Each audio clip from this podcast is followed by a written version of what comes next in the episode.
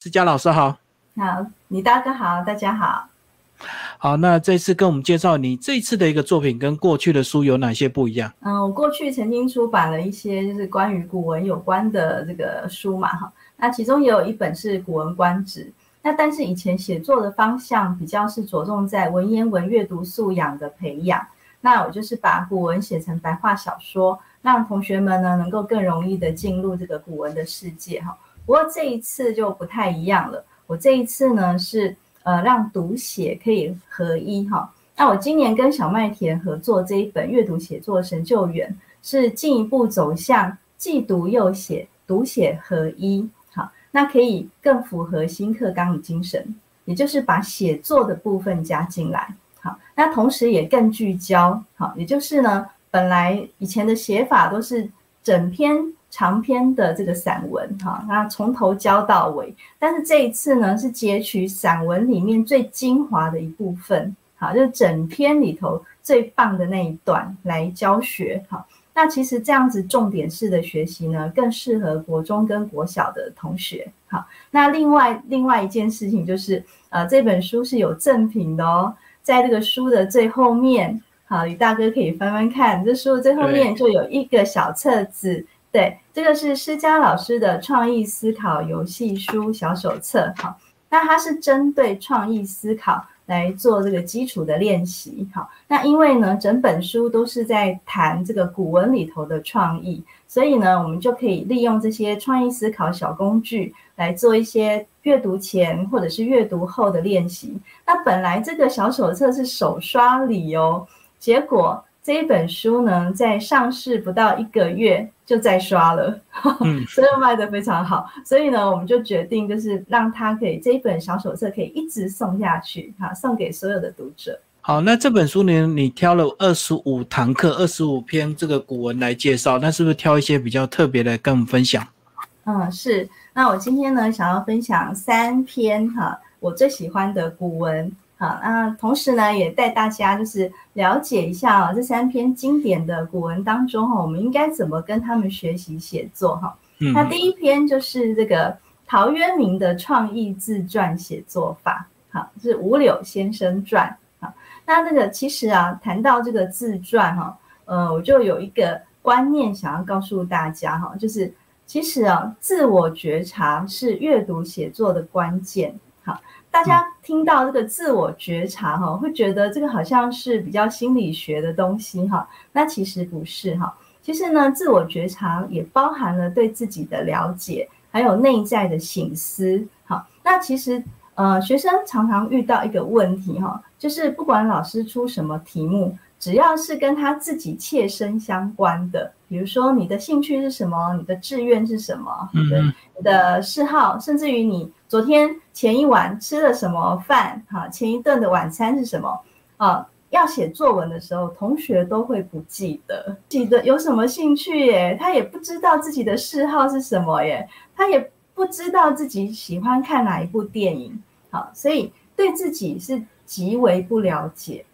好，那所以呢，我们来借由《五柳先生传》来看看这个陶渊明他是怎么样自我觉察，然后写出一篇好的。传记哈，首先呢，这个陶渊明一开始他就介绍了他的名号哈，他说啊，他是五柳先生，他是什么地方的人，叫什么名字都不重要，嗯，因为呢，他住家旁边有五棵柳树，就把这个当做他的名号，好，大家都耳熟能详嘛，好，先生不知何许何许人也，亦不详其姓字，对不对？好，那其实呢。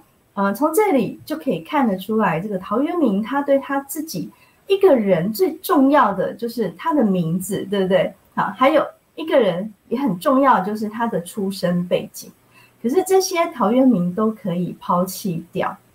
好，他呢甚至于可以随便的就指物为名。好，那么他家门口有五棵柳树，他就用它来命名。那如果说，好，换言之，如果家门口有三棵菊花，那他就不就变成三菊先生了吗？哈，那这个人他对自己的出生和名字可以不在乎到这种程度哦。哈，再来第二个部分就是陶渊明就开始介绍他的生活和他的个性了。哈，他说他好读书，不求甚解。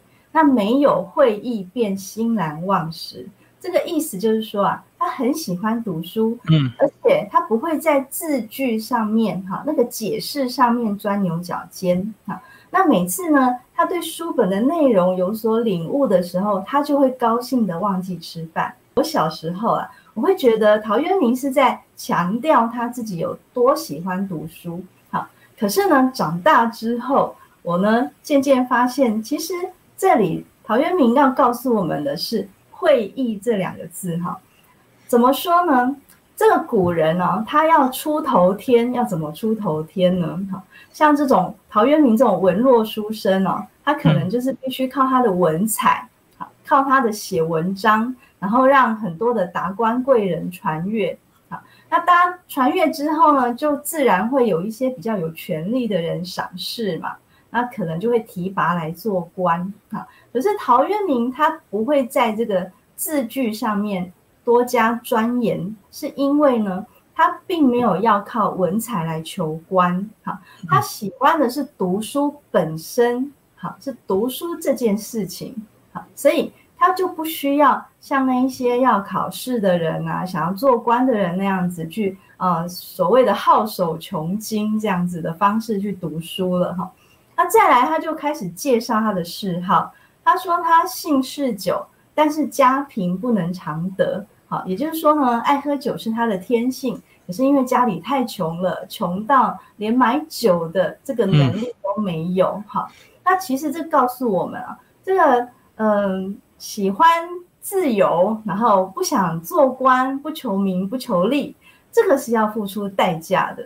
好，这个代价就是贫穷的代价。好但是陶渊明他喜欢吗？他愿意吗？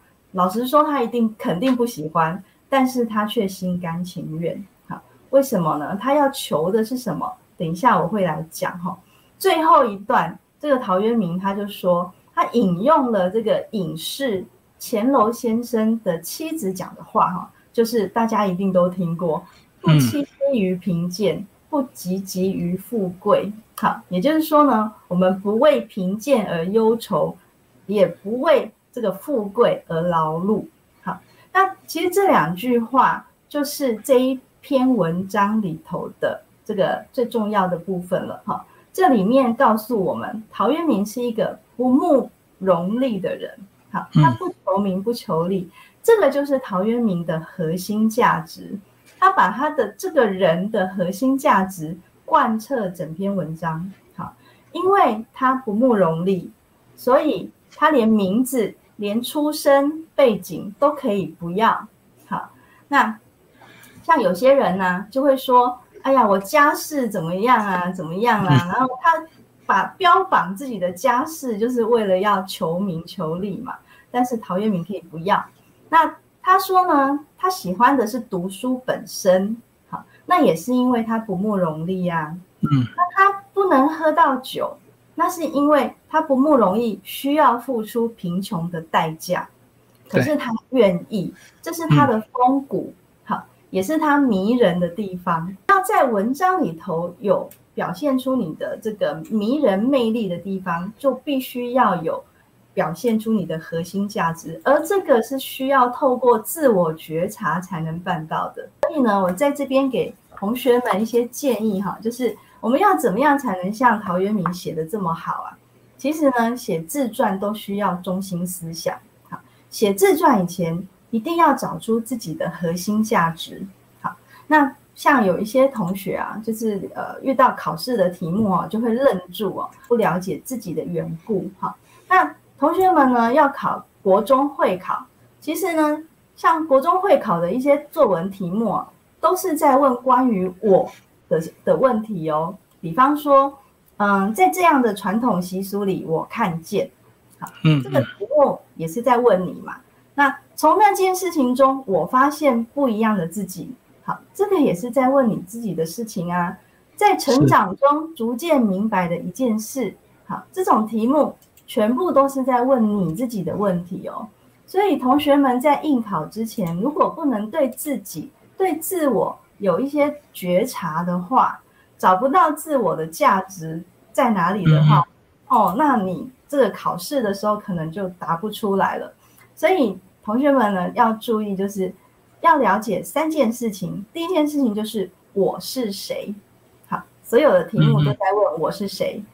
第二件事情就是我怎么看世界，好，很多题目都在问这个问题哦。好，在问你是怎么看这世界上的人事物。好，那第三个，我怎么定义我自己？好，像陶渊明就把他自己定义定义为一个不慕荣利的人嘛。好，所以同学们呢，应该在这个考试之前，或者是在写作之前，啊，平时生活上就好好的去思考这样子的问题。哈，那呃，写自传前先了解自己。找出信奉的核心价值，然后全文每一段都紧扣住你的核心价值来发挥，这样子自然呢，你的自传就会写得非常好。好，那接下来我们再挑一篇这个王安石的这个《读孟尝君传》。呃，你在里面有提到他是最早的翻案文章，这要怎么样训练自己才会有这样的思辨力啊？传说啊，这个王安石的这一篇《读孟尝君传》是他的。第一篇哈，史上第一篇翻案文章哈，这就是传说啦。好，那王安石这个人的确是非常的另类，好，他很喜欢挑战前人的想法哦。那翻案的意思就是用另类思考去推翻前人的定论嘛，哈。嗯嗯。那我们在看这一篇文章前，要先知道一个小故事哦。就是司马迁在《史记》的《孟尝君列传》里头啊，他讲了一个鸡鸣狗盗的故事。好，那就是呢，在秦闵王二十五年的时候，齐王呢，他派了孟尝君到秦国出任务。好，那秦昭王呢，非常欣赏孟尝君哦，好，就把他呢请来担任宰相。可是这个时候群臣就有意见了，大家说啊，这个孟尝君是齐国人，怎么可能为秦国效力呢？那所以呢，这个这个齐王啊，他就听进去了，就把这个孟尝君给罢免掉，然后还把他关起来，打算杀掉。那孟尝君啊，是何许人呢？他是战国的四公子之一。哈，那当时呢，这些公子们啊，是盛行养士之风。哈，也那个士啊，就是食客。哈，也就是。呃，所谓的智库啦，哈，我们翻译成现在就是智库的意思，哈，也就是幕僚的意思，哈。那他呢养了非常非常多的这个智库哦，这个幕僚，好，那当然呢，他出使到这个秦国也带了非常多的幕僚在，哈。可是呢，面对这样子紧急的状况，却没有任何一个人能够提出好的意见哦。那这个时候呢，这个他们就想到说啊，那。就从秦昭王的小妾好那边去想办法好了，于是呢就找了这个，就跑去见这个昭王的宠妾。那这个宠妾呢就提出一个条件哦，他说：“嗯，我希望呢能够得到孟尝君的白色狐皮球哦，这样子我才肯为孟尝君讲话。”好，那这个时刻里头呢，这个时候所有的人都愣住了啊！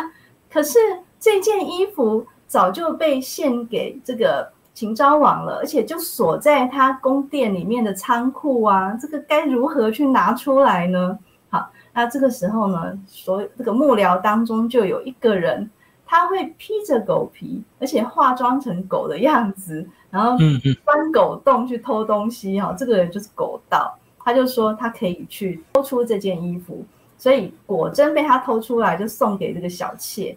那孟尝君就被释放出来了。好，那接着呢，这一群人哦，他们就逃到了函谷关这个地方。那可是呢，依照规定，哈，那个时候天还是黑嘛。那依照规定呢，一定要鸡叫了，好，才可以开门放这些人出来。好，那可是当时呢，就是还天蒙蒙黑嘛，那怎么办呢？啊，这些幕僚呢，还是想不出办法。最后呢，有一个人说：“哎，我会学鸡叫，就让我来模仿鸡叫试试看吧。”好，这个人就是鸡鸣。好，他呢一叫，这个四面八方所有的鸡都叫起来了。嗯嗯。所以呢，守门的人以为天亮了，啊，就把这个城门打开。好，所以孟尝君因此就逃走了。好，那这个最后啊，司马迁在最后说。这个当初孟尝君把这鸡鸣狗盗收在门下，所有的人都觉得非常没面子。好，结果孟尝君在秦国遇难，却是靠这两个人才能够脱难哈。所以呢，从此以后大家都很佩服孟尝君，他呢广招宾客，好不分人等的这种做法，哈，也就是海纳百川嘛，哈，他不会嫌弃鸡鸣狗盗低贱这样子，哈，那。我如果说我们就是这样子看事情，当然也没错啊，好。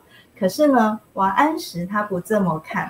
王安石在读《孟长君传》里头啊，他就用了翻案思考力，哈，他是这么想的。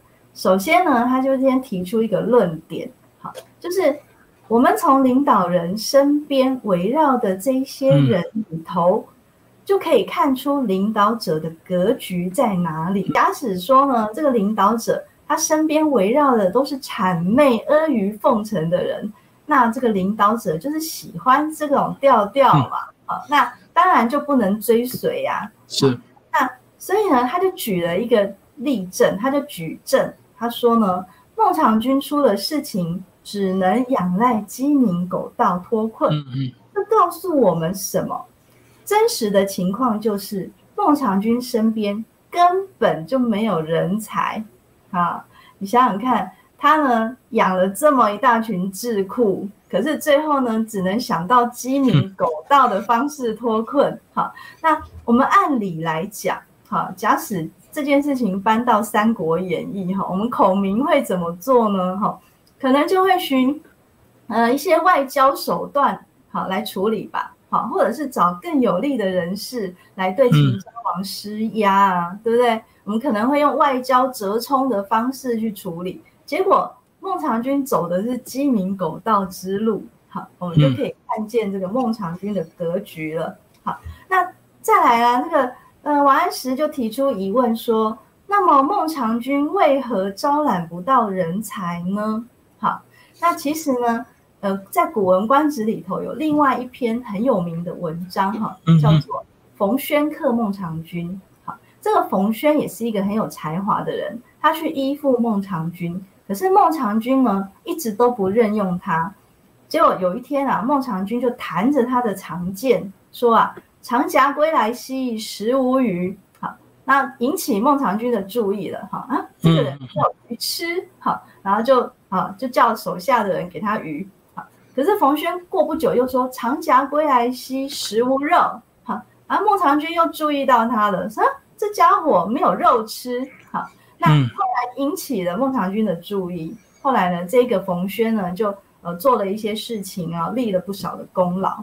那从这些小故事，我们就可以知道孟尝君大概是什么样的领导者了哈。他格局不但不大，而且他的眼界很狭小，也世人不明嘛。好，那所以呢，这个王安石就在后面提出一个解答了。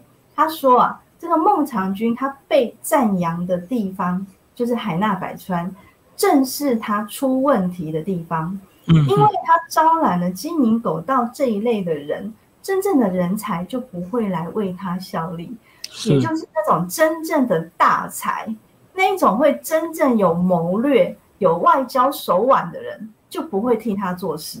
好，那所以呢？我觉得从这篇文章呢，我们同学可以多读王安石的文章，好，真的可以让自己的思辨力增强。好，那接下来还有一篇呢，是柳宗元的，他提到说如何让敌人变成你的朋友。呃，这一篇呢，跟我们介绍一下怎么样来学习逆向思考。柳宗元可以让你的敌人变友人。那今天分享的是敌界这一篇哦。嗯。那其实啊，这个柳宗元在这个敌界里面告诉我们。敌人或者是朋友，绝对不是二元对立的。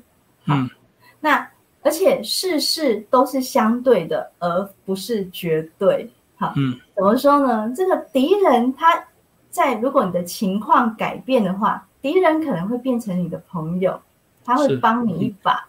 好，有没有一句话叫做“敌人的敌人就是朋友”啊？对，那那但是有人朋友有可能。在什么时候倒戈背叛你？所以敌友之间，他是会依照这个情况的改变来相互转化的。所以呢，我们在阅读文章或者是写作的时候，头脑要灵活的运转，好，不要说太固定，敌人就是敌人，朋友就是朋友，好，事实不是这样的哦，好，那就连《三国演义》都告诉我们，一开始《三国演义》就说天下大事，合久必分，分久必合，好，所以啊，像魏、吴、蜀，哈。这这些这三个国家之间呢，也是哦，常常你跟我当朋友，我们联合跟另外一个人对抗，哈，常常有这样的状况的。好，那在这一篇文章啊，这个柳宗元呢，他在一开头就讲了几句让人觉得惊奇的话，哈，他说啊，人们只知道敌人有害可恨，却不知道敌人也能带来极大的好处。那我们写作文的时候这样写就对了，因为你用逆向思考的思维，给人一种惊奇的感觉啊！什么敌人不是应该是会害死我们的吗？我们常常遇到敌人很困扰，哎，你怎么会说敌人对我们有益呢？好，所以呢，一开头这么写就可以引起人家的注意，好，那就会想要往下看嘛。那这个柳宗元就提了三件历史的故事哦。第一件故事就是这个秦国啊，他们当初秦想要灭六国嘛，秦与六国对抗的时候，因为他是以一敌六，所以呢，自己的国家必须训练的非常的强盛，好，那积极奋进，所以呢，那个时候秦国很强。可是，当秦国灭掉六国，任务达成以后，嗯，就因为骄傲自满而灭亡了。好，所以这个是第一个例子。嗯，第二个例子就是晋军大败楚军在燕的这个地方。好，这个地方叫做燕。好，那晋国的大夫，他的名字叫范文子。好，他却主张什么？让军队后退。哎，这奇怪了。我们就快要打胜仗了，你竟然主张要我们啊怎样放过敌人吗？让军队后退，这是怎么回事啊？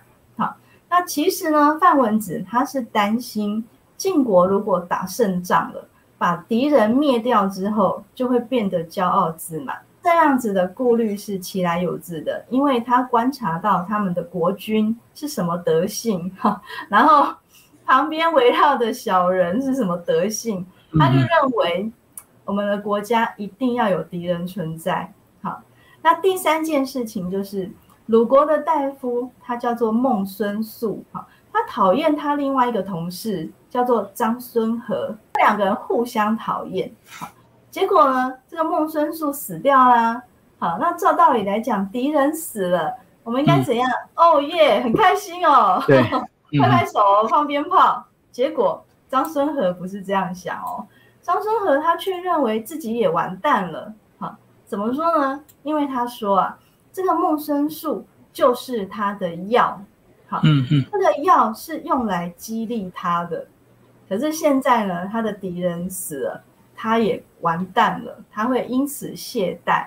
好，那这篇文章啊举的这三个例子哈，就告诉我们了，敌人的存在为什么对我们是有用的呢？很简单嘛，因为呢。我们看到敌人就在旁边啊，经常出现啊。哦，长官常常找我们的麻烦，隔壁班的同学常常欺负我，啊，或者是讲话酸我。可是呢，我们要知道，正因为有这些困难、这些挫折，我们才会想办法防护啊。那在防护敌人的过程中，我们也因此强壮了。比方说呢，我们可能就会想一些话去。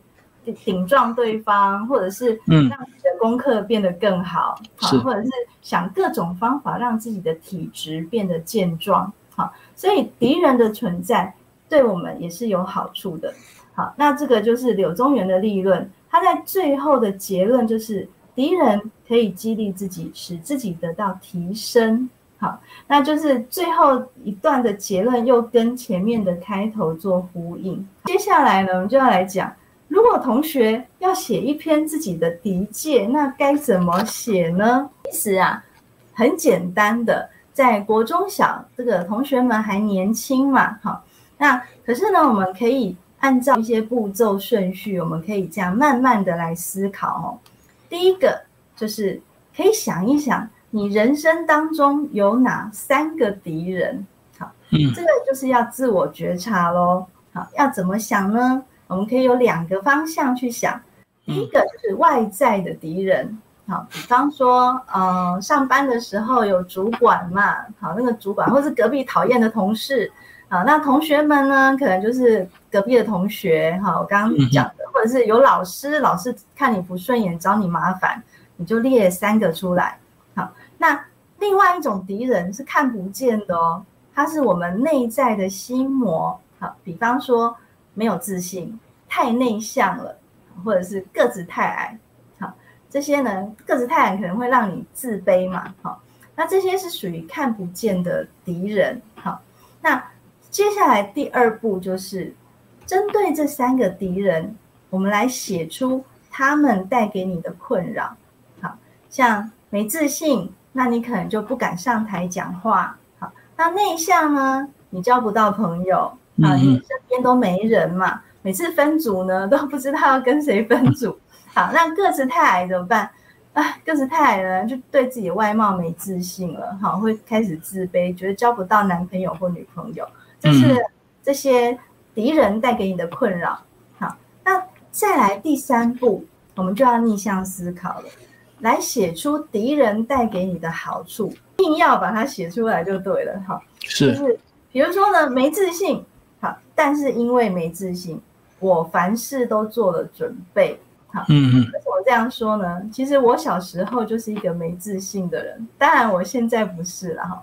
但是我小时候没自信啊，啊，我都不敢上台说话，所以呢，我就想了一个好办法，因为我这个人太实际了，所以呢，如果别人口头对我打气说啊，施佳你一定办得到，你可以的，我相信你，这个对我来讲一点用都没有哈。